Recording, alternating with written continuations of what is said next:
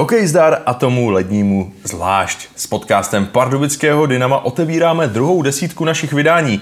Já jsem Jan Mrověc a vedle mě sedí hokejový světoběžník, někdejší brankář, který prošel mládeží Dynama a pokud se to tak dá říct, také člen posledního mistrovského výběru Pardubic z roku 2012, Rudolf Bernard. Rudo, ahoj. Ahoj Honzo, moc děkuji za pozvání, vážím si toho.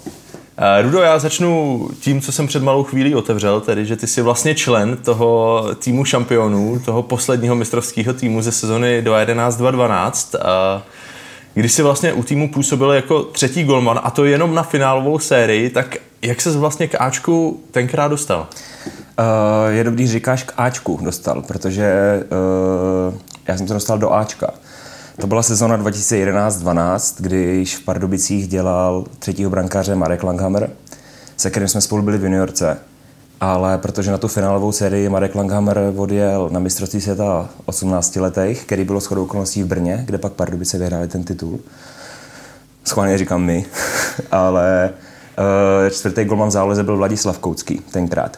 A ten těsně před tou finálovou sérií dostal horečky takže uh, jako tréninkového koně uh, mě ten tehdejší trenér brankařů, pan, pan Lansman ještě trénuje v Pardubicích, tak uh, mě nominoval jakožto tréninkového brankaře, že budu jezdit tu finálovou sérii s A týmem Pardubic a uh, vyšlo to tak, že oni tu sezónu měli, oni tu sezónu měli dobrou a playoff měli ještě lepší než tu základní část a vyhráli to a já jsem to měl z první roky a pro mě jakožto, jakožto spíš člověka, který už v tu chvíli nějakým způsobem tušil. Já, to, já se nedokážu představit, kdyby se v tom finále cokoliv jako sehrálo a nějakým způsobem, že tam tenkrát chytal Martin Ružička se Salfou, kdyby se něco stalo a já bych tam měl vyběhnout, tak si nedokážu představit, jestli jako, uh, by to, jako jestli by mě tam vypustili. Já jsem se to několikrát tam představoval.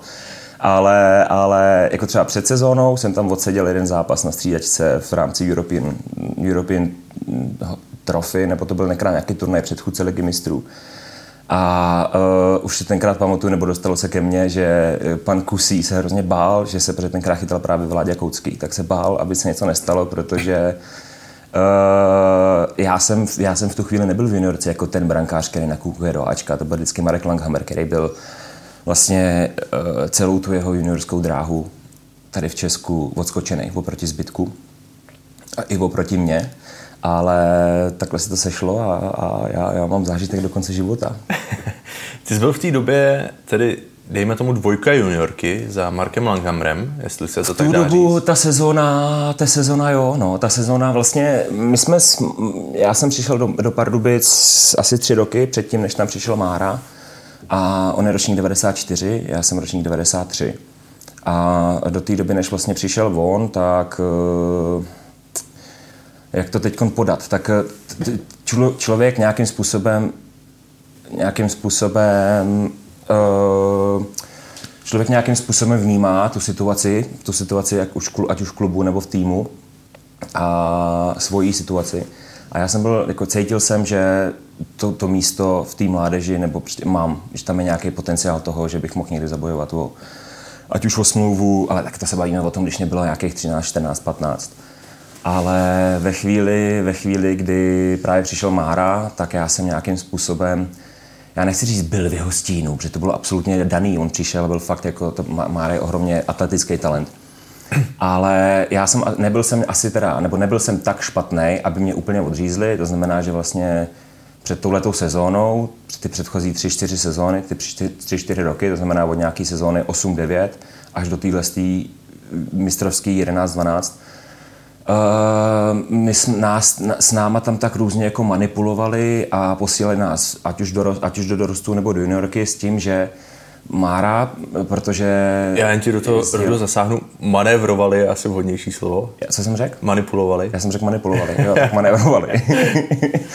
to je rozhodně lepší slovo. Manévrovali s náma tak, aby každý měl ten prostor v bráně. A ještě tam, ještě tam byl uh, Vojta Štrov, který v tu chvíli byl taky, tam, taky v nároďáku. To je zase 92 ročník. A uh, vždycky to bylo tak, že protože Mára jezdil na ty nároďáky a potřeboval mít zápasy jak v extralize dorostu, tak aby, aby mu nějakým způsobem stoupala já nechci říct stoupala tabulková hodnota, ale aby stoupala ta jeho tržní hodnota, nemyslím finanční, ale myslím, myslím tím i pro budoucnost jeho kariéry, tak uh, mu chtěli dávat i nějaký zápasy v juniorce, ale byla tam sezona, to byla taky mistrovská sezona, 90 kdy uh, on byl na juniorku ještě moc mladý a já jsem, já jsem byl taky ještě jako věkově, věkově v dorostu, ale protože potřebovali, protože v té bráně může stát jenom jeden, tak mě v úzovkách uklidili do juniorky, kde jsem chytal s Vojtou Štrofem, protože před, předtím tam za sezónu začal Filip Lansman, který potom odešel do Chrudimy.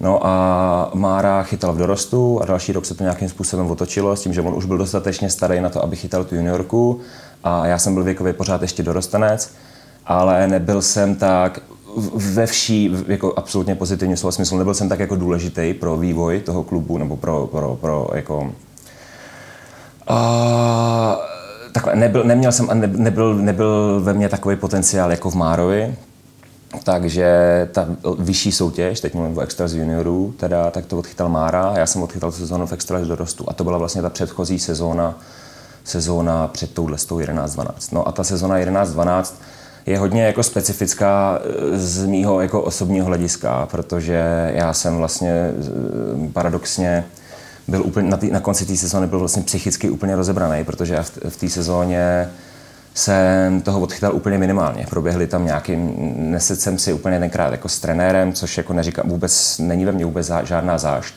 Nechci jmenovat, protože ten trenér je legenda pardubického klubu. Ale, ale eh, takže asi by se to dalo tak, že dalo podat tak, že jsem Márovi kryl záda tu sezónu a Mára, když pak, kdy, když byl na tom mistrovství 18, tak uh, se tam otevřelo místo pro toho, pro toho tréninkového koně, pro toho třetího brankaře, což jsem byl já. Ale uh, já bych si v životě to nedovolil nazvat, takže jsem byl člen mistrovského týmu. To ne, ale, ale nebudu říkat, že eh, k tomu se váže, jako, protože já jsem především jako obrovský fanoušek pardubického hokeje, znamená, já jsem si to hrozně užíval. A nebudu říkat, že jsem potom nikde, já nevím, potom v Patapufu neukazoval nikde fotku, jak tam stojím a neříkal jsem jim tenhle příběh, ale spíš jako srandu, rozhodně ne, takže bych jako uh, se snažil někde upozornit na to, že hele, já jsem tam taky byl. My jsme teď v, vlastně velmi detailně rozkreslili ten, svůj, ten tvůj příběh. Mně to, přijde, až moc, mně, mně to přijde velmi zajímavý, protože de facto takových hráčů jako prospektů, který jsou na hraně toho, že se prosadí do A týmu toho extraligového nebo potažmo potom dál a neprosadí se, je velká spousta a prosadí se opravdu jenom malý zlomek ve smyslu, že nestráví v týmu jedno playoff, jednu, dvě sezony, ale prostě mají, mají úspěšné kariéry což ty si mm, ve, ve, vší, ve vší úctě uh, se ti nepodařilo, ale vlastně zažil jsi tenhle unikátní příběh. My se určitě ještě k těm mládežnickým letům vrátíme, ale teď se pojďme držet toho uh, ročníku 2011-2012, kdy ty, jak jsme to zmínili, si nakoukl teda do Ačka jako třetí golman na tu finálovou sérii, která vlastně je dodnes posledním uh, vyhraným finále pardubického Dynama, tak uh, ty už tak jako řekl, jak jsi to celý vnímal, ale eh, když to rozkreslíš, tak jaký to bylo být najednou mezi těma hvězdama a, a prožívat ten vrchol vlastně národního hokeje spolu s nimi? Uh, tam je asi ne, asi, asi je vhodný to rozdělit do dvou rovin, a to je do hokejový a do osobní, protože z hokejového hlediska si pamatuju, že jsem to vnímal tak, že to pro mě byla motivace, protože já jsem věděl, že po té sezóně bude uh, už zmiňovaný uh, Langoš Mára uh, odcházet do Ameriky a že se tomto místo po něm nějakým způsobem uvolní. Takže mě to, že jsem to viděl z první roky, viděl jsem to, říkal jsem si, trénoval jsem s nima a v tom tréninku to nebylo tak, že bych, že bych jako si tam vůbec neškrtal. Člověk vidí, že hele, ta úroveň třeba není tak daleko. Tak to pro mě znamenalo motivaci obrovskou do další sezóny. Jak, to potom, jak se to potom vyvinulo, to už je věc druhá. No ale a ta druhá rovina je, uh, další rovina je osobní a to je, že uh, pro mě to byl fakt, je to kliše, ale ohromný zážitek to vidět, protože já jsem na Pardubice chodil o státou od nějakého, poprvé jsem byl na zápase v roce 98, bylo to doma se Spartou, prohráli 5-1 a minus 3 měl tenkrát Patrik Eliáš. Já jsem si nedávno, nedávno jsem si právě na to koukal, nevím už asi v rámci nějaký prokrastinace někde, ale uh, takže od jak živa jsem chodil a pro mě, pro mě hráči jako Petr Sýkora, uh, Adam Svoboda, Tomáš Pácal, říkám na schvál Tomáš Pácal, protože od něj mám originální hraný zápasový dres, tak to pro mě byly fakt jako hrdinové. No a to, že jsem tam najednou byl uh, jako u toho a ještě tak, že jsem to celý absolvoval s těma hráčema, tak uh, takhle jsem to vnímal asi nejvíc, že prostě takhle není to tak, že, bych, že, by to bylo, že by to bylo tak, že, by, že bych byl jako hrdina playoff, teď čtu prostě bez frází, bez frází příběhy uh, Karla Vejmelky nebo Marka Mazance, který popisují, jak stáli na buli v NHL a smáli se sami sebou pod helmou, jakože hele, kde to jsem. Tak uh, já jsem si to říkal, hele, jako kde to jsem. Pamatuju, že jsem si vybavil třeba ve chvíli, kdy Pardubice vyhrál, když se skončil zápas, ten poslední byl šestý, a vyhráli. A já jsem tam psal na ty střídačce a všichni běželi na to, na to jako slavit s růžou na ledě, že jo, euforie totální. Já jsem tam zůstal sám na třídačce. A říkal jsem si, tyhle, jsem jako sakra dělat, protože já jsem tam celou dobu se snažil být co, jako nej, nejvíc, co nejvíc nenápadný. Nikomu moc jako nepřekážet, aby se mě nikdo moc nevšímal, aby jako mi nikdo nemohl říct to, sakra, co ty tady vůbec děláš, nebo něco v tom smyslu. No, ale to bylo to, že jsem tam si na ty střídačce říkal, mám tam jít, mám tam jít, nemám tam jít, a co tady sakra vůbec dělám. A v tu chvíli tam přede mnou přišel pan Lansman, trenér brankařů, a říkal mi, Rudo, pojď slavit, ne, teď jsme vyhráli titul tak, eh, tak jsem tam a vlastně v tu chvíli...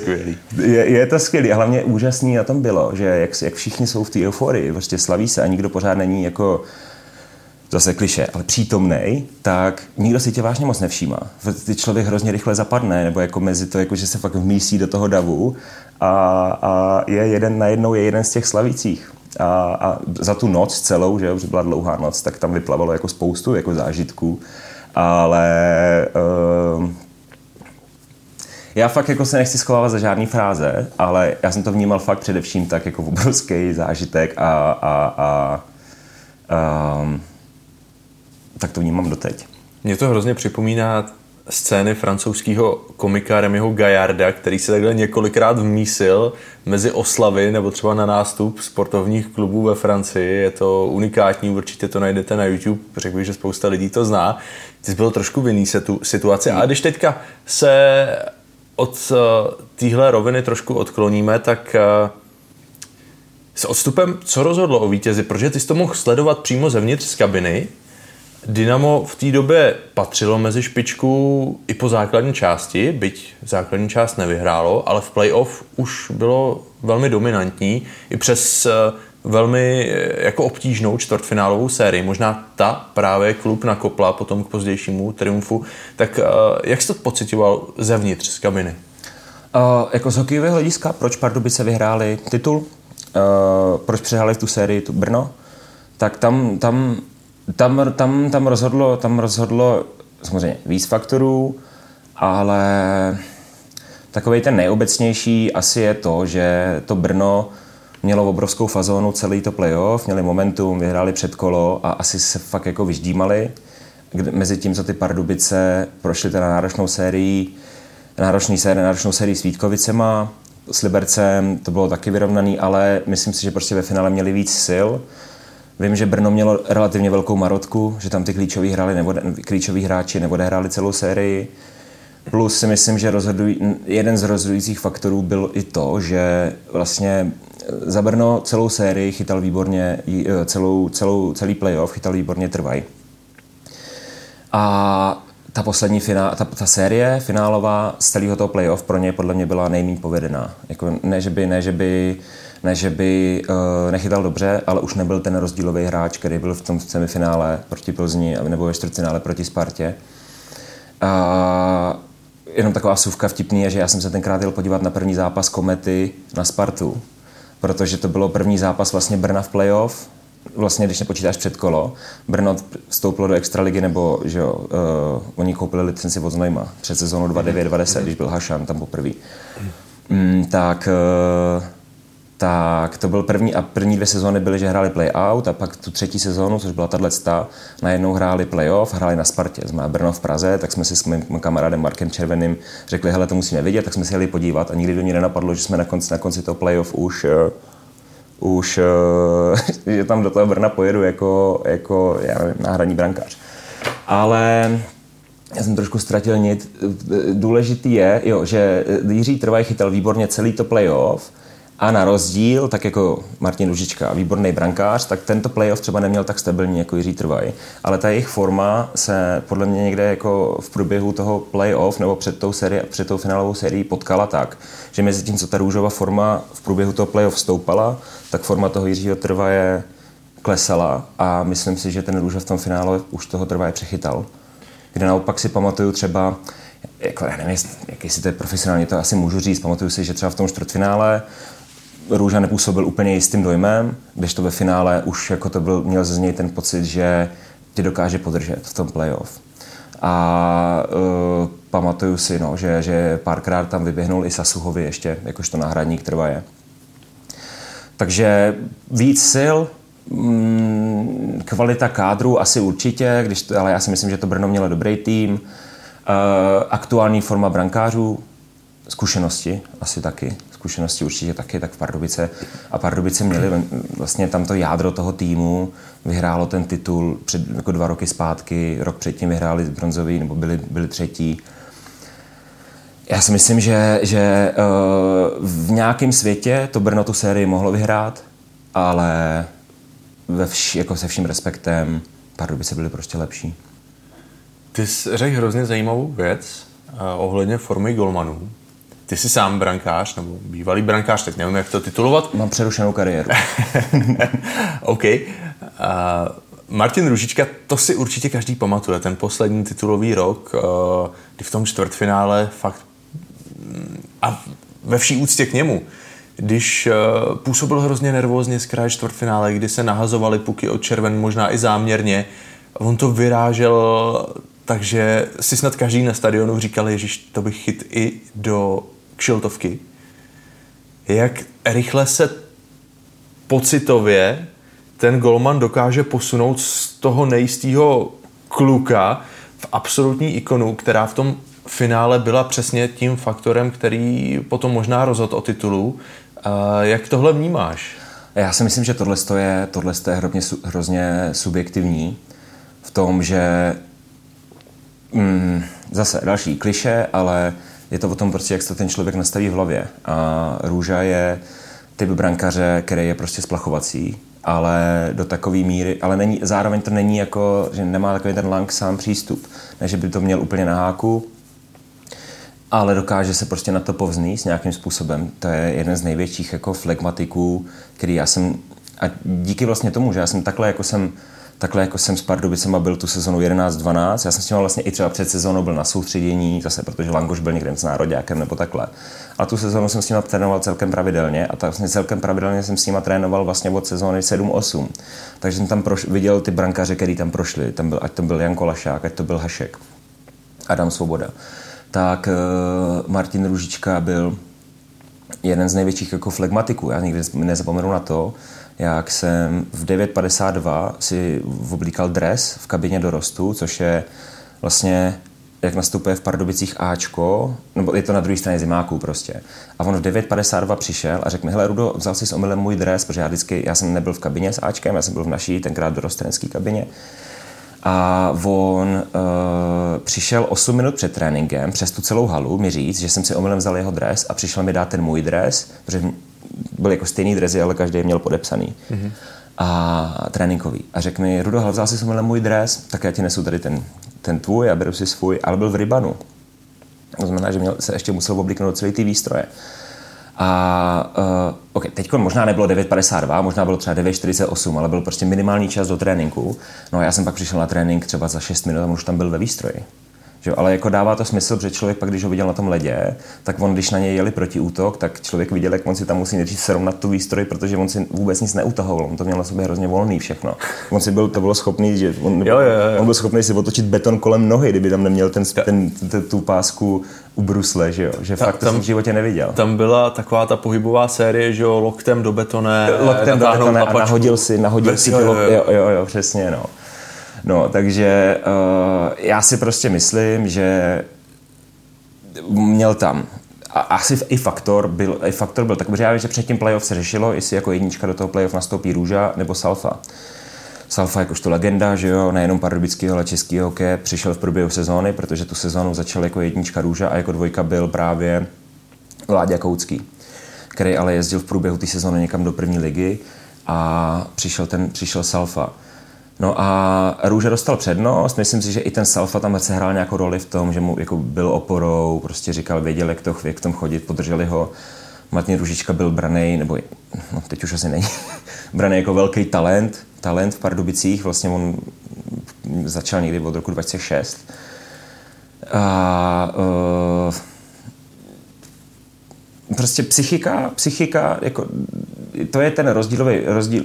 Jeden z rozdílových faktorů v playoff je, že ten hráč dokáže zapomenout na to, že mu nevyšel páteční zápas a být dobrý sobotní zápas. Mm. A tohle to je něco, co ten Růža má a dokázal.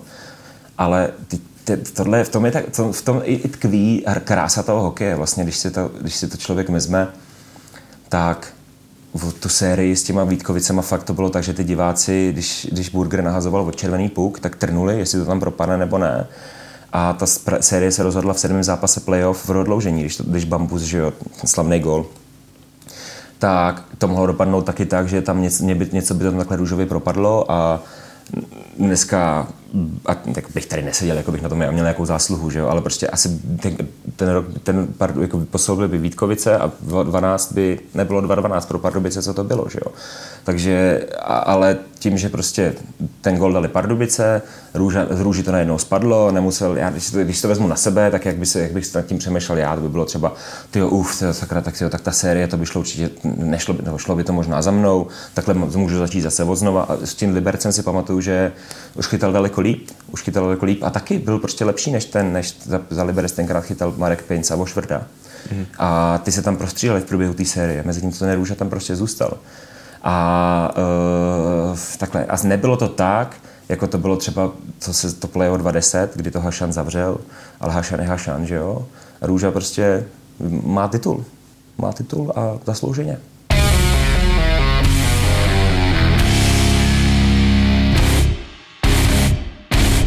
Je tady nové číslo magazínu Dynamo. Co na sebe prozradili bratři Musilové? Poznejte životní příběh Jiřího Andrta, kapitána prvních pardubických mistrů.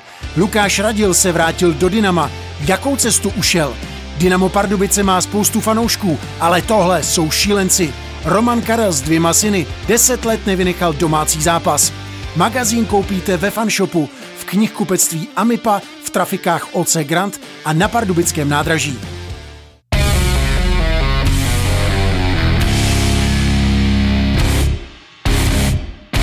Posloucháte jedenáctý díl podcastu pardubického Dynama povolené uvolnění. Naším dnešním hostem je Rudolf Bernard, někdejší brankář eh, naší mládeže a také dalo by se říct člen mistrovského týmu ze sezony 11-12, byť plnil v úvozovkách pouze úlohu třetího brankáře. Rudo, teď se vraťme zpátky k finále 2012, eh, kde proti sobě teda prokazatelně na základě výsledků se střetly dva nejlepší týmy – ale subjektivně za to si troufnu říct také dva nejlepší fanouškovské tábory v zemi dlouhodobě. Tak uh, jaká byla tenkrát atmosféra?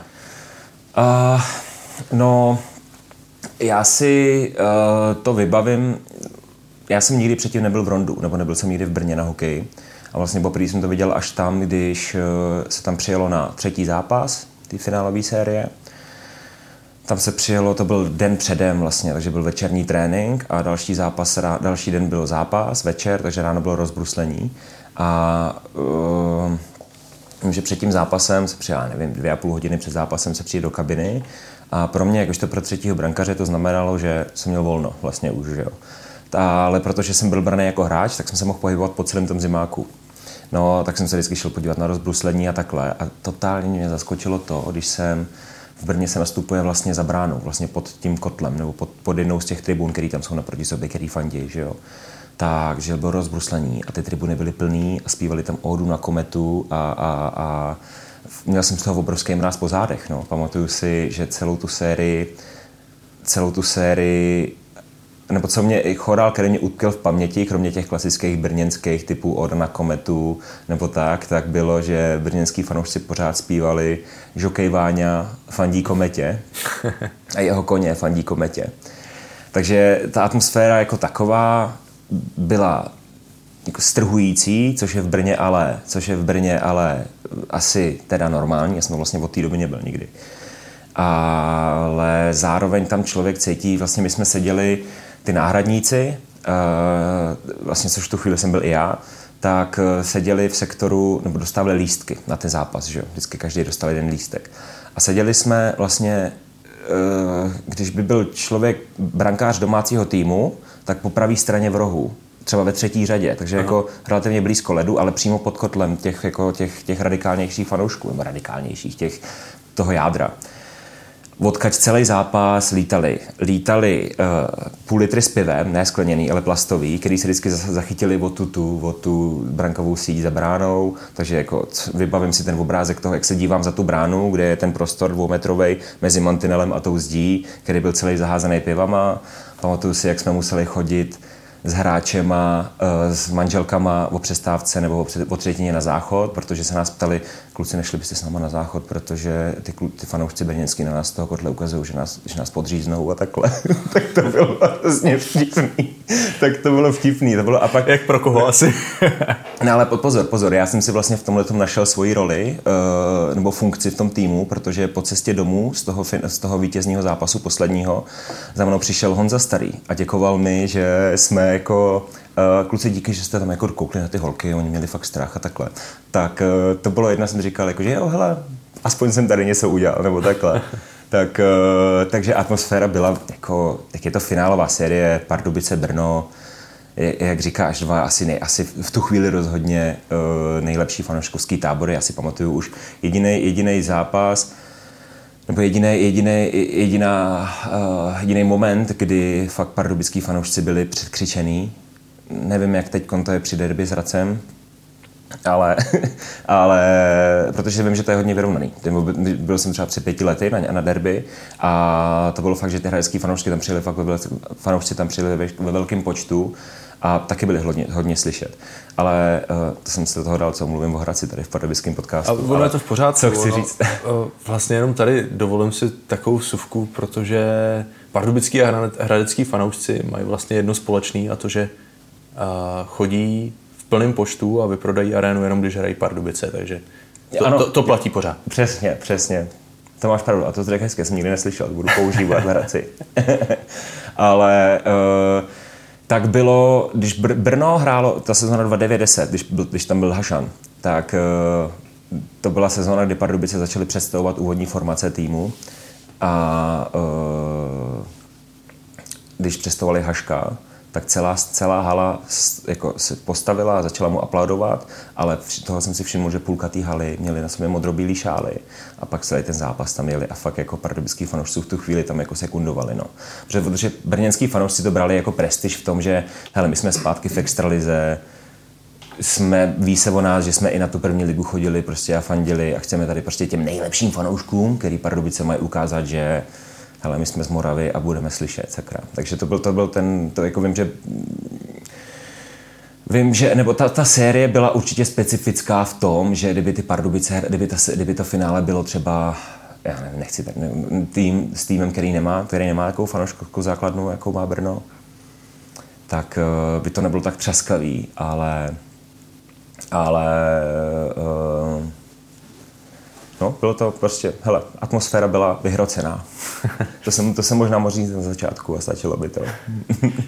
Řekl to hezky, ale pojďme k tomu, co asi fanoušky vlastně možná nejvíc zajímá. By to povídání je velmi zajímavé.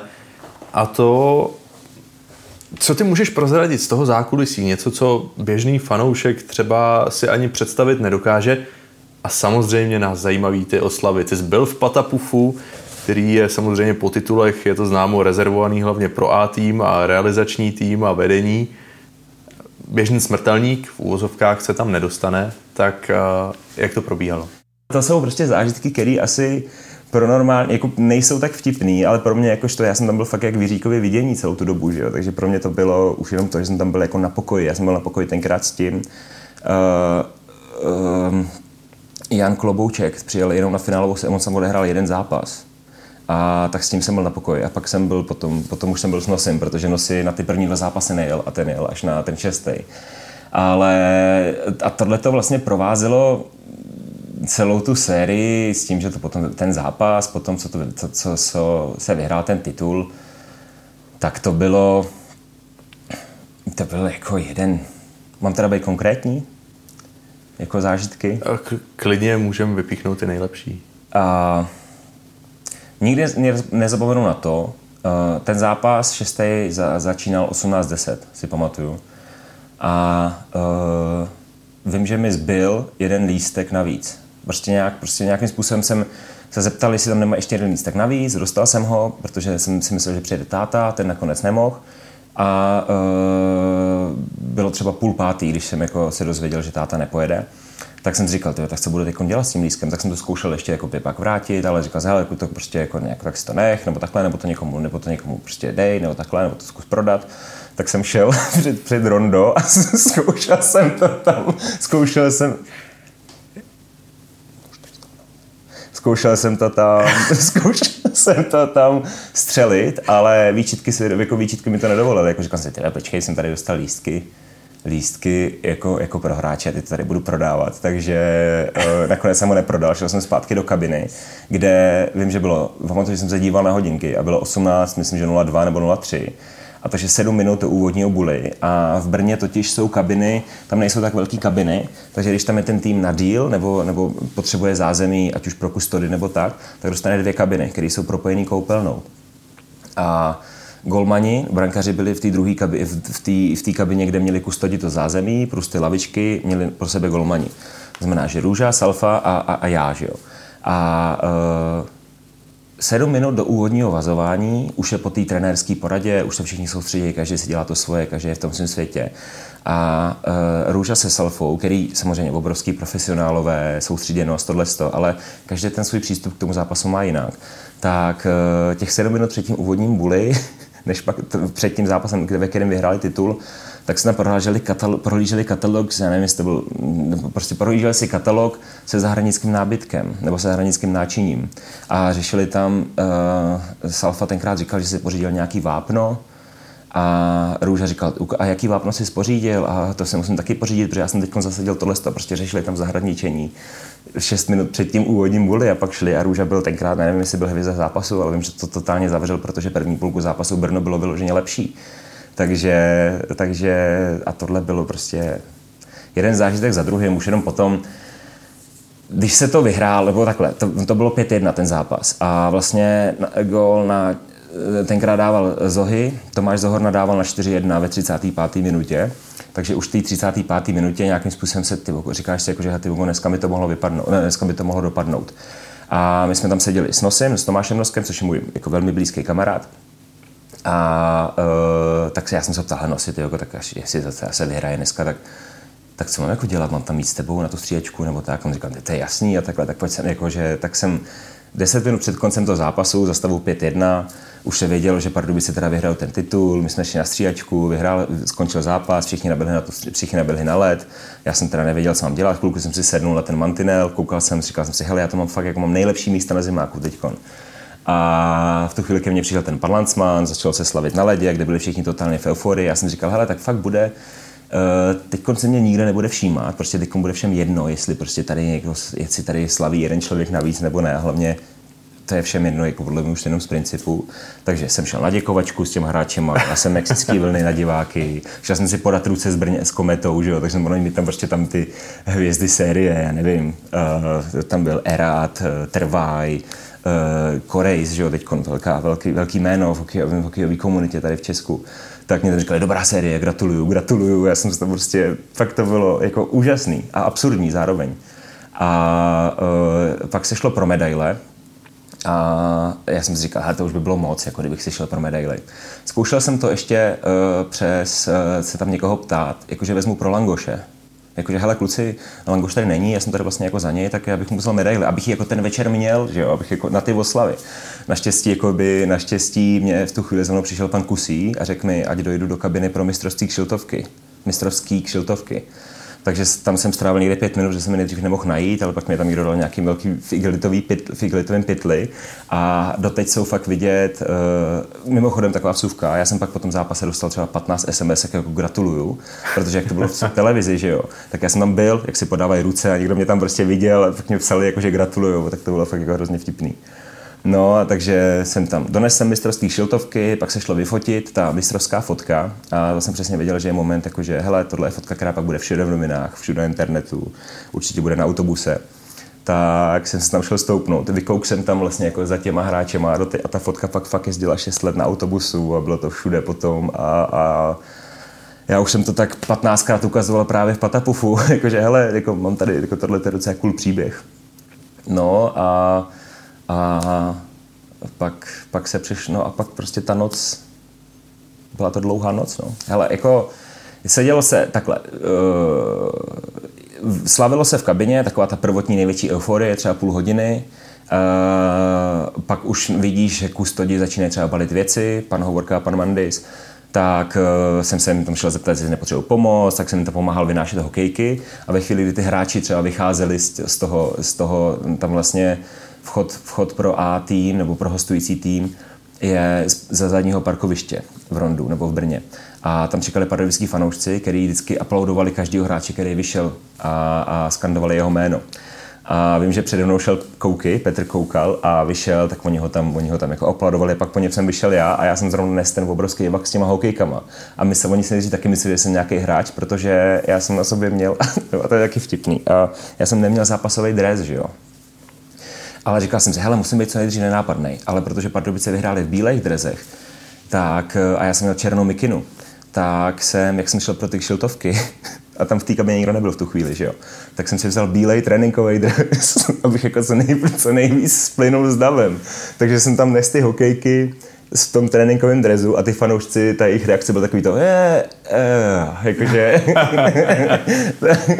tak to, a takhle, tak to, v tomhle duchu se to neslo celou noc, no, nastoupil se do autobusu, já vím, že jsem seděl uh, uprostřed přímo, protože vepředu seděli ty, uh, uh, uh, no, um, představenstvo, prostě tam jako ty, uh, No, vedení, vedení klubu seděli ve přední polovině autobusu a v zadní, seděli autobus, v zadní auto, polovině autobusu seděli hráči, kteří seděli po dvou. Normálně se sedí po jednom, ale protože to bylo jako mm, speciální událost, tak se jeli, jelo i to vedení. Já jsem seděl uprostřed autobusu vedle Caseyho Bordera tenkrát, který s chodou okolností je nejlepší kámoš Kejma Warda, že jo, hrdiny playoff 2006 s, Kar- s Carolinou, tak mě o něm vyprávěl, jaký má dům a, a byl s chodou okolností tři roky předtím, ten Casey Border byl On hrál za Albany Rivers, farmářský tým Karoliny, eh, který byli, měli tu autobusovou nehodu nějakou. A tak on mě o tom vyprávěl, měl tenkrát jako velký zranění, že kvůli tomu musel vynechat celou sezónu. Tak eh, jakože s ním jsem se tam bavil, ale zároveň prostě se tam zpívalo, zpívalo se tam uh, to zpíval jsem ten muzikant, já jsem muzikant a přicházím v české země. A tohle se zpíval třeba půl hodiny, než se zastavilo na první benzínce za Brnem, kde se vykoupila celá benzínka. Jako, já jsem si koupil sherry kolu a, a jerky, sušený maso, protože mě to bylo blbý si koupit něco. Takže vtipný, no. A pak se přijelo do Pardubic, kluci začali líst všichni na střechu a Víko, jako Víko, kterým se vycházelo na tu střechu, bylo hned vedle mý sedačky, takže všichni procházeli kolem mě. A když kolem mě procházel CC, Jirka Cetkovský, tak mi řekl, Rudo, pojď taky na střechu. A já jsem říkal, prostě něco tam budu dělat jako na té střeše. A on říkal, prostě pojď, ne, jsi tady s náma. Tak jsem byl na tu střechu. To bylo někdy těsně, to bylo někdy, věsnič, někde v Jesničánkách, takže jako těsně, už jako na kraji Pardubic a projíždělo se tím městem, kde fakt jako to bylo, nebyla to jako parade, prostě jako je v Americe, ale fakt ty lidi tam byli nalemovaný podél té silnice a mávali a já jsem tam seděl na té střeše a mával jsem jim taky. A, a a když jsem slejzal, tak si pamatuju, že jsem kopnul Kousyho, Roberta Kousala do hlavy. Že jsem se jako takový, jak jdeš těma nohama napřed, do prázdna a jenom cítíš, jak do něčeho kopneš a podíval jsem se dolů a tam Kousy na mě kouká úplně jako zamračený. Já jsem říkal, promiň, promiň, promiň, ale byl v pohodě, samozřejmě jako už to, rozhodně, si, rozhodně si to nepamatuje teďko, že jo, ale, ale já jo. Ne, takže hele, vtipný, takže pak bylo pódium, takže to pódium, kde byl prostě vyprodaný, vyprodaný plný perštýňák, na tom pódiu jsem byl a každý hráč je tam šel obtěžka, nebo každý hráč tam šel zvednout nad hlavu ten pohár mezi tím, co ho vyvolávali fanoušci. A protože tam byl každý takový jako v euforii a říkal, běž taky, běž taky. A všichni tam šli zvednout ten pohár. Řidič autobusu, úplně všichni. Jak jsem se jenom děsil, aby mě ten někdo neřekl, běž tam taky zvednout ten pohár, protože ty fanoušci by nevěděli, co mají dělat, že jo? protože nevěděli, kdo jsem. Ale hele, já jsem, dostal jsem pásku do pata pufu A hrozně jsem si to užil. My jsme pak s nosem jsme si to užili tu noc, že jsme pak další rovnou do školy. Vtipný bylo, jak, tak jak jsem se na sebe snažil celou dobu neupozorňovat a, a, a, a, a nikoho nenaštvat, tak uh, pak v Brně, když se odjížděl, tak jsem se ptal pana Hovorky a pana Mandise, uh, jestli nebudou pro tom v Pardubicích potřebovat nějak pomoc vybalit ty věci nebo tak. A oni, hele, to kluk tak jo, tak až přijedeme, pak nějak, tak budeme chvilku na tom náměstí a tak pak přijít na zimák nám pomoct. S nosem přijďte. Protože Nos byl mladý v tu chvíli. Už hrál, jako nebyl stabilní člen toho týmu, to byl pak až další sezónu, ale už hrál. No a uh, vím, že prostě to, to pak splyne, že jo, nebo jako, sply, jako, že zapomeneš na to, že ještě musíš na ten zimák vybalit ty věci tak uh, jsme třeba, pamatuju si ten moment někdy o půl čtvrtý ráno, když jsme si s nosím v tom patapufu uvěr... Teď si uvědomuji, jestli není blbý vyprávět jako o nosím ve spojitosti s patapufem, ale tak on už, už dokázal, že je zodpovědný, ne? Já si myslím, že tenhle příběh krásně dokazuje to, že i velký hráči, který my, my známe jako velký profesionály, tak jsou jenom lidi. Jo. To a jedna. A, a dva, že jsi opravdu hokejový Forest Gump, takže klidně pokračuj. a to, tak hokejový Forest Gump. Ale to, uh, v půl čtvrtý si pamatuju ten moment v Patapufu na baru, kdy jsme si s nosem říkali, uh, počkej, když jsme říkali přece jako, uh, že přijdeme pomoct na ten zimák s těma věcma. Tak jsme v panice došli na ten zimák a mezi tím tam ten, pan, ten hovas, pan Hovorka tam věšel tu poslední brusli, potom jsme tam dvě hodiny vybalovali ty věci a my jsme tam trapně dost, mm, v náladě uh, přišli se teda zeptat, jestli teda nepotřebuji se s ním pomoct. A vím, že jak pan Hovorka, protože já jsem se s ním, nebo neznal, ale v průběhu těch let, jako už já jsem, chodil jsem si pro pásky k němu a takhle, tak nezapomenu na to, jak se na mě podíval a cítil jsem se takhle malý, když mi řekl, ne, Rudo, běž slavit titul. a tak jsem se omluvil a šli jsme zpátky do, do Patapufů, no. A uh, pak jsme šli na, do školy na první hodinu, na půl osmou, rovnou. Nosy jsme daily a bez. S pohárem? Já jen doplním, ne, ale nám pohár nedali, nám pohár nedali. S Tomášem Noskem jste uh, chodili na sportovní gimpl, mm-hmm, jsme byli spolužáci, mm-hmm. tak si trošku přihřeju polívčičku, mm-hmm. ale, ale pamatuju si, že 2010, pokud se nepletu, tak uh, Honza Buchtele s Robertem Kouselem pohár přivezli, při, přinesli mm-hmm. do školy, mm-hmm. tak to se vám teda, ne, teda nepodařilo. Uh, no, uh, nosy, nosy, kdyby to se to vyhrálo o rok díl, tak nosy už by ho přines.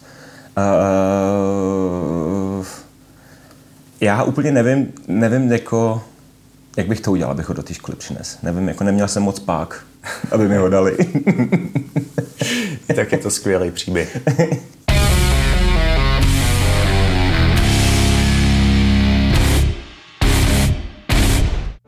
Pojďme společně opět po roce uklidit bordel z lesa. Tentokrát vyrazíme 19. října ve 4 hodiny odpoledne do Studáneckého lesa nedaleko sídliště Dubina. Chybět nebudou znovu ani hráči Dynama. Užijme si společně odpoledne a udělejme něco pro naši přírodu.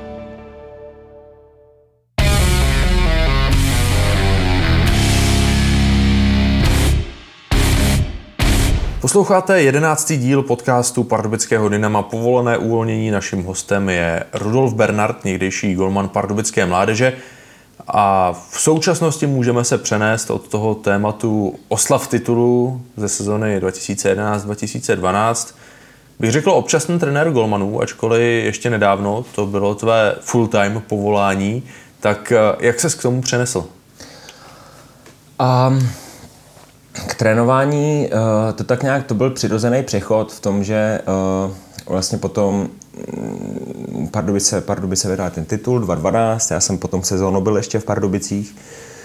A uh, po konci v juniorce už nějakým způsobem jsem byl postavený před to rozhodnutí, jestli teda to ubírat jestli ještě vidím budoucnost někde v hokeji, nebo už bych to měl ubírat jiným směrem, když tu chvíli se ozval uh, Hradec, uh, to jsme možná zapomněli zmínit, že já jsem uh,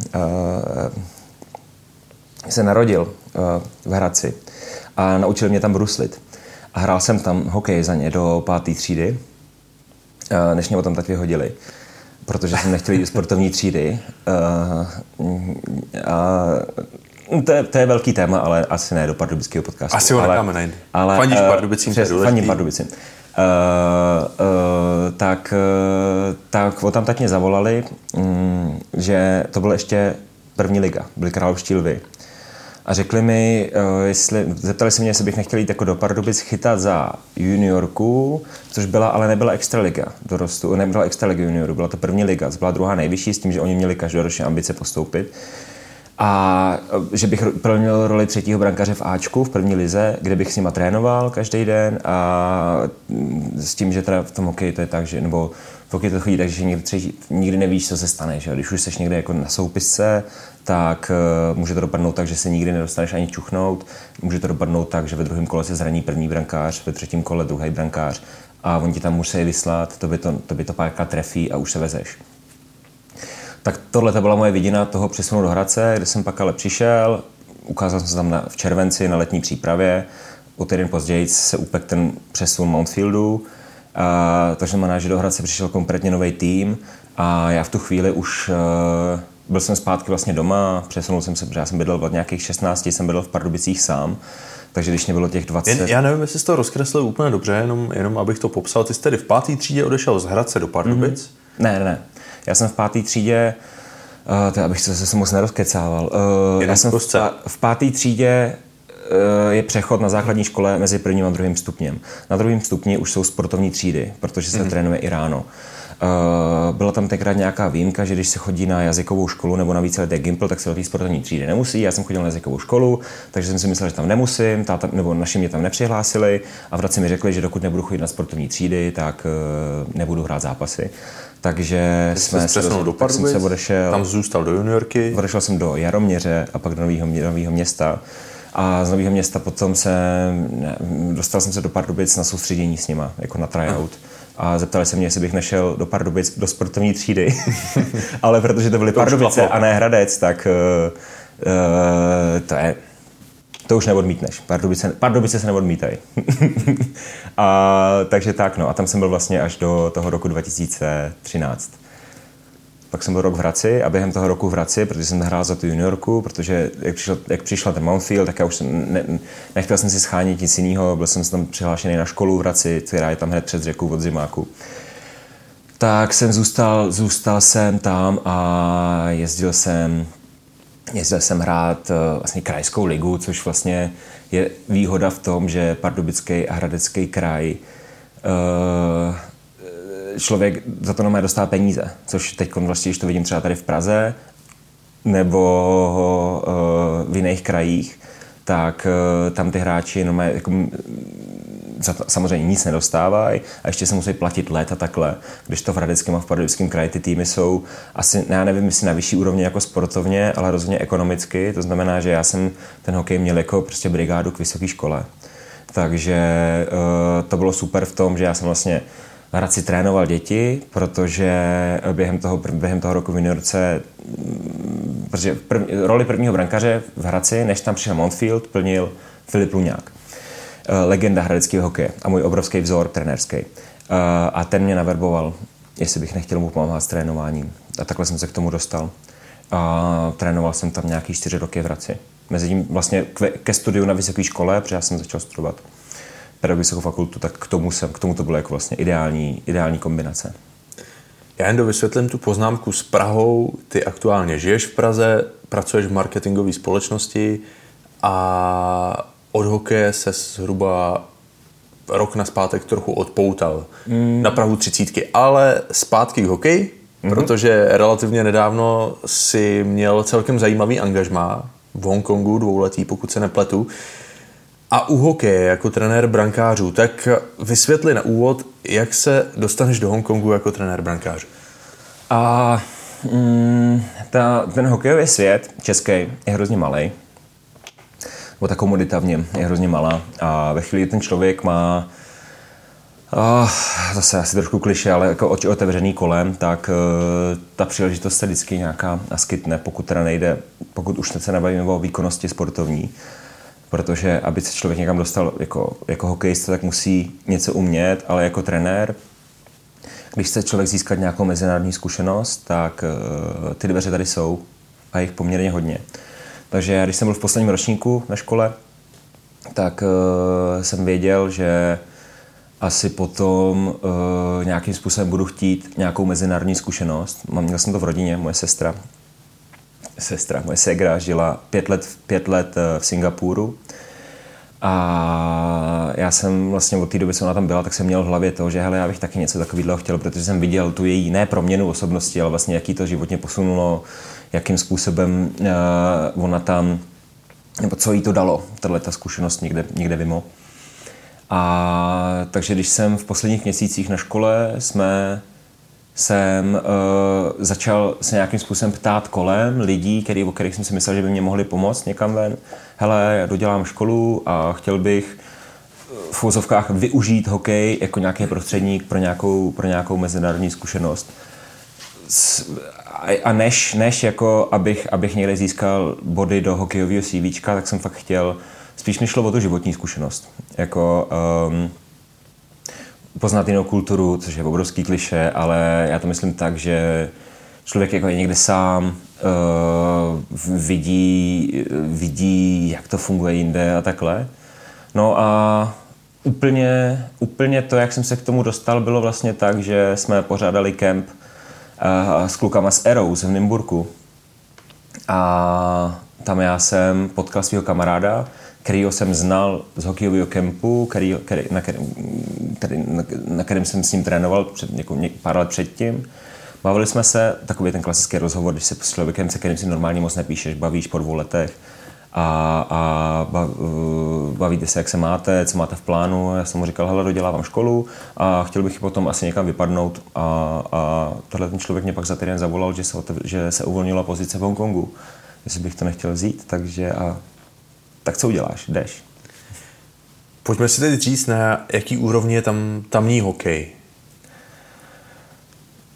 A tamní hokej jako... Uh, Kolik tam je klubů třeba? Uh, jak si to představit? Je to jeden organizovaný klub, nebo tam je liga? Huh, to, funguje, tam, to úplně jinak. Jako hokejový svět tam funguje úplně jinak. Tam... Uh, uh, je tam, tam nejsou tam, tak, tam ne, jsou, je tam třeba nějakých jako 6-7 hokejových organizací, a.k.a. hokejových klubů, ale uh, některé to jsou kluby, že mají třeba jenom program pro, pro děti do 8 let, takže to jsou spíš takový jako kurzy bruslení. Protože Hongkong, uh, v, v Hongkongu je hokej braný jako, nebo vůbec tam, tam děti mají extrémně jako náročný programy přes týden, mají školu, různé kroužky a hokej je součást toho vlastně. A ty týmy, které tam jsou, mm, takový ty oficiální, tak nemají svoje zimáky, protože tam zimáky nejsou. Tam jsou vlastně kluziště v podobě, nebo je to v obchodácích. To znamená, že vlastně v Hongkongu je teď teda dvě, tam loni tam postavili nový hřiště, ale jediný oficiální hřiště, na kterým se, může hrát, na kterým se můžou hrát mezinárodní zápasy a Hongkong tam třeba hraje olympijskou kvalifikaci. Byl jsem, byl jsem se tam podívat na nějaký úplně to první kolo olympijské kvalifikace, kde bylo, hrál Hongkong proti Tajsku, Spojeným Arabským Emirátům a Kuwaitu. A mimochodem... Zní to docela vtipně, eh, no, ve, ve vší úctě. No právě, že to v tom je... hokejovém světě. No, no ne, ale to je ono, jakože když se ptáš na tu úroveň, tak třeba to byly nároďáky, olympijská kvalifikace, ale zároveň těchto těch menších hokejových, já teda doufám, já úplně nejsem jakoby expert v tom, jo, ale, to, takže doufám, že neřeknu nějakou blbost, ale ty na tyhle ty krátkodobý turnaje si můžeš na výjimku vzít určitý počet hráčů z jiné země. Jo. A protože za Kuwait, nebo Kuwait tenkrát trénoval český trenér, tak uh, si pozval pět hráčů z Česka, který tady hráli všichni kraj nebo druhou ligu a postavili do jedné liny a tahle ta lajna, a Vláďa Koucký tam mimochodem tenkrát chytal mm-hmm. za mhm. Kuwait, ale tahle ta lajna vždycky, když šla na, na led, tak uh, dali góla. Prostě. Vždycky, když, vždycky, když šla na led, tak dali góla. Zároveň jeden z těch hráčů byl, uh, já nemyslím, Kubišta, který byl draftovaný Bostonem v roce 2002. Takže jako to, to, jsou, to byly hráči, kteří měli nějakou kvalitu, ale byli to hráči, kteří tady v Česku hráli kraj. Aha. Ale tam dávali gol každý střídání ale zároveň prostě ten, samozřejmě ten, zároveň tam je jako nej, nejkvalitnější hokej, který se v Hongkongu hraje, je CIHL, což je ale organizovaný Kanaděnama. Hongkong je, Hongkong je taková jako ekonomická brána, nebo byla, jaké dlouhý povídání, ale prostě jako, jako ekonom, nebo brána mezi východem a západem.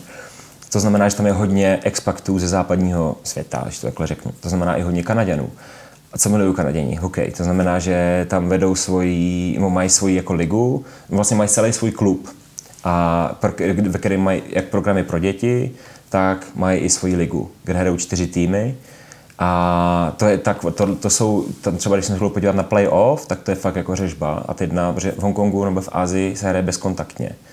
A tohle je vlastně jediný kontaktní hokej, který v Hongkongu je. A byl jsem se podívat na playoff a Uh, to jsou kluci, kteří hráli třeba, to jsou prostě kluci, kteří hráli jako, uh, Western, jako Western Hockey League nebo CHL, nebo CHL, OHL. Kluci, kteří prošli, nechci říct jako uh, třeba džungli, uh, farmou uh, a, a AHL, ale... Jak se ti tam zapletla ta džungle, Rudo? No, to, řík, no, to mi říkal Nasi, že tomu říká džungle. Já, OK. Jo. no, uh, takže to, takže... Ale kluci, který jako ten hokej hráli a prošli třeba import draftem, což je, což je meta, kam ty se tady z New Yorky třeba chceš dostat, nebo chceš se dostat do kanadské New Yorky. A tyhle ty kluci hráli, nebo hráli třeba USHL, nebo NCAA a pak šli, ale protože se teda rozhodli, že nebudou budovat kariéru v hokeji, tak šli dělat prostě do Hongkongu finance nebo něco, co v Hongkongu, kde můžeš vydělávat prachy, prostě přišli do Hongkongu. A zároveň tam každý čtvrtek, to vždycky bylo jeden zápas týdně. Tak v tomhle tom, to se jmenovalo Megabox, ten obchodák, kde to bylo v desátém patře v obchodáku, kde na stejném patře byly food courty a kino a kavárny a zimák. Jo. Tak se hrála tato liga. A což byl dobrá úroveň hokeje a zároveň ty Kanaděni tak jak oni vidějí hokej jinak než zbytek světa, tak to měli kolem toho hezký, měli tam prostě, měli tam obrovský, obrovský jako obrovskou takovou jako vanu, kde si, kde si mohl vzít uh, limonádu a, a, a, a koukat se na ten hokej, měli k tomu udělat hezký marketing, že prostě takový katalogy a takhle, jakože popularizovali honko, uh, hokej v Hongkongu jako takovej. A, takže dobrý hokej se v Hongkongu dá najít, ale ale co se týče například vývoje hokejového, tak eh, tím, že tam je hodně evropských trenérů, tak eh, je to vlastně po těch dvou letech, já jsem si tam uvědomil, že cesta, aby, pokud ten člověk nějakým způsobem to třeba, já nechci říct, hokej myslí vážně, nebo co to znamená z hokeje myslí vážně, jako že se chce prosadit, ale to člověk prostě přece jako nemůže nějakým způsobem jako předpovídat nějakých 18, 19, ale tak, je, tak ta cesta vede taková, že trénuje v tom, jako v, nějak, v jednom z těch programů v Hongkongu, v nejlepším případě v tom nejlepším, což, je, což byl Hongkong Typhoons, což jsme byli my, ale a pak ta cesta vede přes americké střední školy. Že on vlastně prostě do nějakých 11 je v Hongkongu, tam má hokej na nějaký úrovni, ale aby se mohl dál posouvat, tak uh, musí pak už do nějaký jinam, do hokejovější země. A v Hongkong takové možnosti nemá. Takže, ale uh, ta úroveň není, jako překvapilo mě to, že ten hokej tam jako, a teď překvapilo mě, že hokej v Hongkongu vůbec je, to za prvý, ale zjistil jsem vlastně vůbec v Ázii, jsem zjistil, jak moc hokejově negramotný jsem byl, protože hokej je vlastně fakt úplně všude. My jsme lítali na turnaje po celém regionu, my jsme lítali na turnaje na Tajvan, do Tajska, na Filipíny, do Koreji a hokej všude byl, všude v obchodácích Občas to bylo fakt absurdní, že třeba bylo kluziště v pátém patře a šatny byly na parkovišti ve čtvrtém patře. A když se hráš zápas s šestiletýma dětma, který ještě neumějí chodit ty výstroji, tak je tam musíš jako vyloženě fakt jako nosit po eskalátorech na let, že jo? Jakože to bylo vtipný. Věci, se kterými se v Evropě nebo v hokejové zemi nesetkáš. Ale hokej má své místo, má své místo. Globalizuje se rozhodně. Hrozně zajímavý, i když eh, v Čechách jsme zvyklí chodit na hokej do tradičních zimáků, nebo řekněme moderních arén, v Pardubicích na něj chodí 9000 lidí a, a na druhé straně země se hraje v obchodáku. Nicméně, eh, jak se tam cítil z lidského hlediska? A, mm, to mě, já jsem měl ohromný štěstí na lidi tam kolem sebe. Že uh, ten klub, ve kterém jsem trénoval, jsme byli čtyři trenéři, kteří jako vedli ten, tu sportovní stránku toho klubu. S tím, že já jsem měl teda na starost ten goalie development a pak tam byli další tři kluci. Jeden z Francie, jeden z Finska a jeden z Kanady. A uh, tyhle ty kluci, uh, my jsme tam byli vlastně Jakožto, jakožto člověk z hokejové země v Ázii, nejenom v Hongkongu, ale v Ázii obecně, když tam, když tě tam, když, když tam přijdeš jako pracovat v hokejovém, v hokejovém odvětví, tak od tebe očekává, jako, že jsi ten expert, který jim tam přijde učit hokej. No a my jsme vlastně byli takový, jakože že jsme tam ne, neučili lidi vlastně, nebo neučili ty, jenom, jenom ty děti hrát hokej, ale zároveň jsme učili ty místní, jak ten hokej dělat, jak na ten hokej pohlížet. A uh, tím trošku odbíhám od té otázky, na kterou se ptal. Já jsem se, já doteď si, jako, já si vzpomínám na Hongkong každý den, protože já, to byly úžasný necelý tři roky. Byla to úžasná, zase tak to jsou trošku fráze, jako ohromná životní zkušenost. Jsem hrozně rád, že to byl zrovna Hongkong, protože taky, taky, taky se mohlo uvolnit místo někde, já nevím, bavili jsme se v Kuwaitu, tak co bych se v Kuwaitu dva roky, nebo jako, nechci, v životě jsem nebyl Kuwaitu, třeba tam je hezký, že jo, ale, ale Hongkong je fakt jako cool místo na to poznat. A, a bylo to fakt skvělý. Fakt to bylo skvělý. Já jen proč jsem se na to ptal, protože když jsem si rešeršoval náš dnešní rozhovor, tak jsem došel k tomu, že vlastně ty jsi byl v Hongkongu v těch covidových letech, v tom rozpuku. Takže z tohohle hlediska co se tam dělo v Ázii, kde asi ty opatření proti covidový byly ještě eh, výraznější. No a, a Hongkong byl ještě v tomhle tom specifický, že tam ten covid při, vlastně plynule navázal na protesty, které tam byly půl roku předtím, nebo se vlastně mm, trvali ten předchozí půl rok. Takže já jsem přišel 2018 do Hongkongu a vlastně v létě a ten rok do toho následující léta se vlastně doteď říká, že to byl takový poslední normální rok, co Hongkong zažil, protože další rok schválili ten zákon o tom, no, se nebudu pouštět do toho, proč, no prostě začaly ty protesty a, a lidi vyšli do ulic, že? Začali se, začalo se protestovat. A to bylo, to začalo někdy v červnu. A nám se, já jsem přiletěl do Hongkongu, pamatuju si, uh, 5. června a uh, v červenci jsme jeli, uh, na konci června jsme jeli na kemp do Shenzhenu, což je vlastně město hned, hned na hranicích s Hongkongem, kde ale je asi tak 18krát levnější let, protože v Hongkongu mimochodem, to je zajímavá informace, v Hongkongu stojí hodina ledu v Megaboxu, na tom oficiálním hřišti, stojí hodina ledu uh, v přepočtu 27 tisíc. Jakože extrémně, extrémně nákladný to je. A uh, když, to v Shenzhenu se bavíme třeba prostě o českých cenách, takže tam jsme jezdili na kempy. No ale pamatuju si, že prostě v tom červnu 2019 začaly ty protesty, který, který trvaly až do ledna 2020, kdy se v Hongkongu objevil první případ covidu.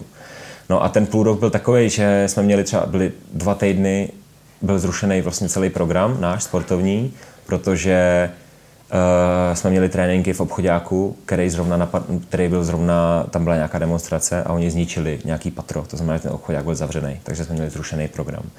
Takže jsme vymýšleli, vymýšleli uh, nějaký alternativní program pro ty děti uh, s tím, že uh, se, to, se to nějakým způsobem uh, projevilo já vím, že to začalo vlastně na konci ledna v Hongkongu. Já si pamatuju i přesně ten víkend, protože to mám spojený s tím, že tenkrát spadla ta helikoptéra s Koubím. A druhý den byl první případ v Hongkongu. A vím, že tam se to vlastně třeba několik měsíců drželo, že bylo maximálně potvrzených 10 případů za ten den.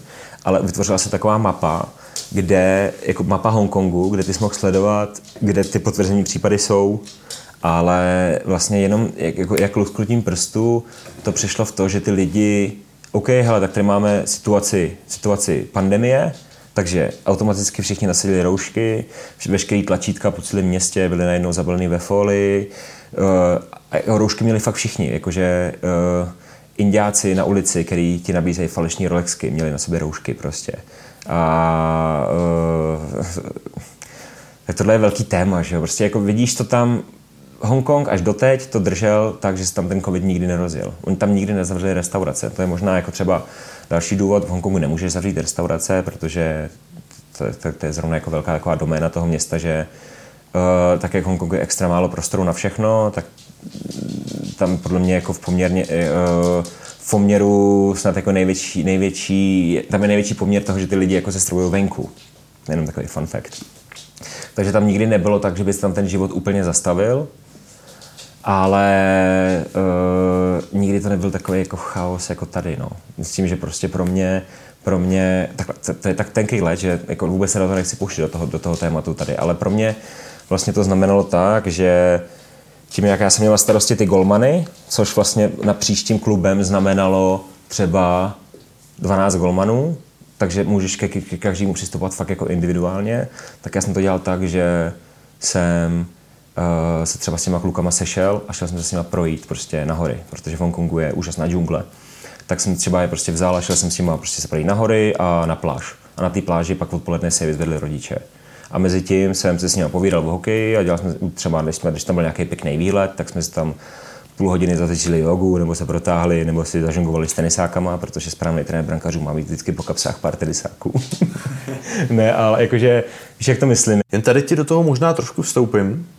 Jak jste se s uh, těmi tvými svěřenci bavili, protože uh, pokud vím, byly to i malé děti, jako 6-7 let. Uh, v Hongkongu je angličtina úřední jazyk, takže tam uh, mluvil jsem anglicky všude, i s těma dětma.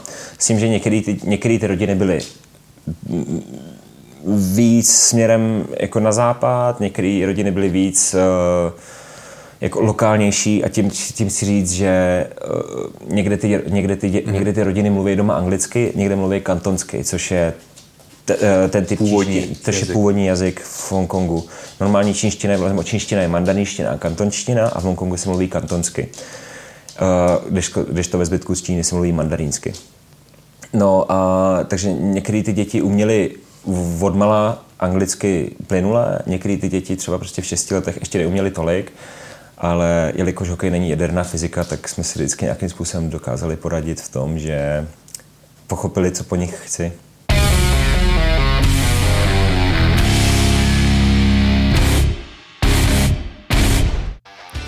Druhý ročník akce Dynamo děkuje je tady. Doraste ve čtvrtek 3. listopadu na zápas s Olomoucí a poděkujme společně hrdinům Pardubického kraje.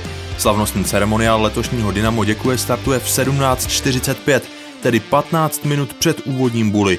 Tak si to nenechte ujít a poděkujte s námi.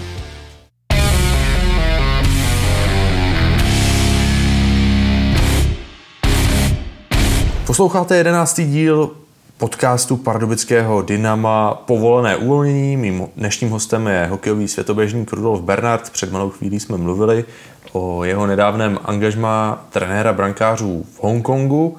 Nyní se ale, Rudo, pojďme přesunout zpátky k tuzemskému hokeji, protože vzpomínám si dobře na to, že když se ještě působil v mládeži Dynama, v mládeži pardubického hokeje, tak eh, takovým tvým mentorem byl Janko Lašák, je to tak?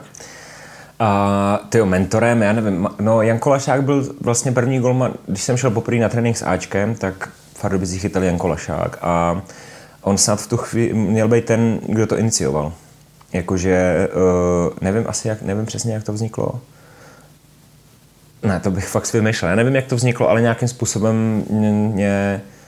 Já si myslím, že to bylo před olympiádou dětí a mládeže, na kterou já jsem uh, se připravoval v tu chvíli a protože nás trénoval mladý, uh, mladý uh, pan Miloš Říha mladší, tak uh, uh, který si pamatuju, teď to asi můžu říct, mám přerušenou kariéru, mě měl hrozně rád a chtěl, abych na tu olympiádu byl dobře připravený, tak uh, nevím, jak to vzniklo, ale vím, že za mnou tenkrát přišel a říkal by, že bych chtěl, abych chodil občas na tréninky s pardubickým Ačkem, kde by uh, Janko ne, mi poradil, nebo mi řekl, co jak, nebo prostě, že bych, že bych, jako, že, že bych chtěla, abych chodil občas na trénink s Ačkem. No a uh, protože Jan Kolašák byl můj jako ohromný vzor, tak, uh, tak jsem ho bral jako svého mentora, ale zároveň pro mě byl vždycky vzor každý golman, který vždycky chytal za Pardubice. Vyrůstal jsem na Adamu Svobodovi, že jo. A, a uh, Jan Kolašák byl pro mě hrdina vlastně do té doby, ale zároveň, zároveň, já nevím, jestli by teď mě poznal na ulici. Potkal jsem ho jednou na festivalu a nepoznal mě. OK, takže Jan Kolašák inicioval tvůj vzestup uh, na tréninky A týmu. A pak si to Pro... myslel. pak si to rozmyslel. Mm-hmm. Tím jsme vlastně i probrali mít další téma, proč se s velkým hokeji neprosadil. Taky, taky cit, možná citlivý téma, ale tak trošku se vrací, vracíme k tomu začátku, že třeba 9, možná 8 z 10 hokejistů, kteří dostanou tuhle šanci nakouknout nějakým způsobem do Ačka, do velkého hokeje, tak to třeba za ne, nedokáží zúročit tak, aby, aby měli dlouhou a úspěšnou kariéru. Ty seš tím případem hokejistů, který třeba v našem podcastu často nemáme a právě proto je to možná ještě zajímavější téma. A, tak a, proč, proč tomu tak bylo třeba v tvém podání? Proč jsem se neprosadil v hokeji? Uh, nebyl jsem profesionálním hráčským hokejem myšleno. Hele, uh, tak to je, to je podle mě jsou vždycky souhrn jako více faktorů, který ale vždycky končí u toho jednoho o toho samého a to je, že jsem prostě nebyl dostatečně dobrý. Um, konkrétně u mě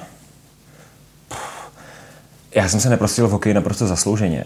Jako já jsem, když se na tím ohlídnu, tak uh, protože třeba můj táta je celoživotní sportovec, můj táta je cyklistická legenda v Česku a uh, vím, že měl velký problém s přechodem z juniorské do seniorské kategorie a nějakým způsobem mě v tom hokeji hodně pod, se snažil podporovat a vytvořit mi podmínky pro to, abych se prosadil. To znamená, že já jsem ty podmínky měl fakt jako ideální. Prostě bydlel jsem v Pardubicích, kousek od zimáku, chodil jsem na zimák pěšky, ale nikdy jsem se nedostal do toho stádia, kdy já jsem miloval hokej jako tu hru, jako systém té hry, že prostě bruslíš po zamrzlé vodě, střílíš gumu do brány, to je skvělý. Miloval jsem ty věci kolem, miloval jsem být v kabině s klukama, miloval jsem jezdit na zápasy, všechno, ale zároveň jsem nikdy neudržel takový, jakože jsem zůstal, nebyl jsem ten poslední hráč v kabině, kdo se tam protahuje a hází si s tenisákama. To byl Langoš právě, nebo Poula. Patrik Koulíček, že jo, teďkon. A když to teďkon vidím, jak, jak ty že, že, ta hokejová karma nějakým způsobem existuje a Poula, Patrik Koulíček, kterému jestli se můžu dovolit, o pardubickém kapitánovi mluvit, tak to je člověk, který se v roce 2009 ne, nevešel do dorostenského týmu a poslali ho do Chrudimy. Vlastně ho vyhodili z Pardubic. To znamená, že v ročníku 93 před ním bylo nějakých 7-8 kluků. A podívejte se, 12 let později a ten člověk má na sobě prostě, nebo ten kluk má na sobě C a je prostě jednu chvíli tady, nebo je to prostě kapitán Pardubic. Jo, dotáhl to z nás jako ze všech nejdál a vlastně jenom proto, že on i ty, i, i ty vlastně takový ty dílčí neúspěchy v tom jeho hokejovém dospívání jako makal a vydržel a šel se za tím svým, což prostě u mě tak nebylo. Já si pamatuju, že vlastně po tom prvním roce v juniorce, paradoxně po tom, po tom roce, co Pardubice vyhráli titul, tak já jsem byl jako psychicky rozebraný takovým způsobem, že se tam se na letní přípravě objevili další čtyři brankaři mýho, mýho věku. Já jsem říkal, ty vogo, tak jako tady se mnou asi fakt jako nepočítaj, ale nebral jsem to tak, jako že uh, signál pro to, abych začal víc makat, ale jsem si říkal, hele, prostě pokud se mám někde prosadit, tak ne v Pardubicích. A zároveň jsem mi nechtěl ale odcházet z Pardubic, chtěl jsem dodělat školu, mm. takhle. Uh, zároveň si myslím, že uh, když, pokud jsem to myslel vážně s hokejem, tak ve chvíli, kdy přišel do Pardubic Langoš, tak jsem se měl klidit z cesty, protože přes něj prostě cesta nevedla, protože on byl fakt schopný přichytat úplně každýho v té republice. A zároveň, v neposlední řadě, já si myslím, že mám daleko větší talent na to být hráč v poli, než brankář. Že jsem neměl chodit do brány. Protože já když teď jdu hrát někam do, brá, do, do pole, tak dávám hrozně moc gólů. takže, tak si, takže jsem možná neměl chodit do brány tenkrát, jenomže mě když tenkrát, my jsme neměli brankaře, no, Zajímavý osobní schrnutí, nicméně možná to hlavní vzdělení zaznělo hned na začátku. To, že ta hokejová karma existuje a třeba příběh Patrika Poulíčka, já osobně si myslím, že zatím je ještě nedoceněný v Čechách, ale ale ten kontext toho, že byl odejít de facto z pardubickým mládeže do Chrudimy, dostal se do situace, kdy uh, téměř 999 uh, lidí z tisíce by to vzdalo, tak on, on to nevzdal a vidíme, vidíme, kde je teď, vidíme, na jaký úrovni hraje a, a to je troufnu si říct opravdu jako skvělý, skvělý happy end a třeba přijde ještě, ještě větší meta. To je ono, promiň. A jo, to nejlepší na tom je, že nikdo, nikdo na celém světě nemůže říct ani slovo oproti tomu, že Poula je kapitán Pardubic, protože jestli někdo, kdo si to fakt hokej zaslouží, tak je to on. Za mě. bez jakýchkoliv pokusů skákat po šipky do zadku. Už se pomalu blížíme ve výčtu témat eh, do konce, eh, ke konci, tak abych byl přesnější. Já se zeptám, co aktuálně děláš, protože probrali jsme, že se dlouho pokoušel prosadit profi hokej, potom si trénoval, tak eh, co je teď tvým zaměřením? Uh, já teď dělám pro pražskou marketingovou agenturu. Dělám uh, business development pro agenturu MD Works, což uh, je digitální marketingová agentura designová, kde jsem původně začal jako copywriter, protože k tělocviku jsem studoval češtinu, takže tvorba textů. Takže uh, dělám pro agenturu MDWorks, digitální marketing a marketing obecně. S tím, že tam dělám obchod a copywriting. Zní to dobře, člověk má pocit, že dělal ve svém životě už úplně všechno, ale souběžně jsem tě letos už dvakrát viděl, nebo v probíhající sezóně dvakrát viděl na hokej v Pardubicích, tak jak osobně vnímáš, troufnu si říct, ten pardubický vzestup současný a atmosféru kolem pardubického hokeje? Uh, no, já jakožto pardubický fanoušek, z toho mám, jako mě to dělá velkou radost. Mě, ten tým nebo ten klub na mě působí tak, že se neschovává, za, neschovává se za, za, to, že, za nějaký fráze, on se uvědomuje, jak vypadá na papíře a jak by měl hrát. Ty, když vidím, když poslouchám rozhovory s hráčema, tak oni vidí, působí na mě tak, že hele, my víme, že máme být dobrý, ale jsme pokorní a jdeme se zatím, zápas od zápasu nepůsobí na mě namyšleně, působí to na mě teď jakým způsobem zdravě. Uh, doufám, že to tak vydrží. Tam, ten tým na mě teď tým na mě působí fakt dobře a i klub na mě působí uh, fakt jako daleko líp, než to, jakým způsobem, no to jako taky radši asi nepouště, ale mám z toho fakt dobrý pocit, z toho týmu. Uh, no, já jsem tě asi, ne, jakože ty faktory, který chyběly loni, aby ten tým byl úspěšný, tak se podle mě letos podařilo nějaký, nebo tak se přes to léto doplnilo.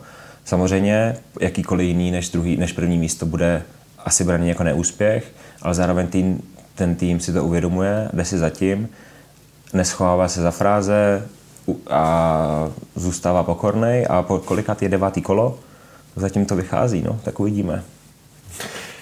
Uh, Rudo, Hezký skrnutí, jestli to tomu tak bude, ukáže až čas. Já ti moc děkuji za tvůj čas, každopádně děkuji ti za to, že jsi byl hostem 11.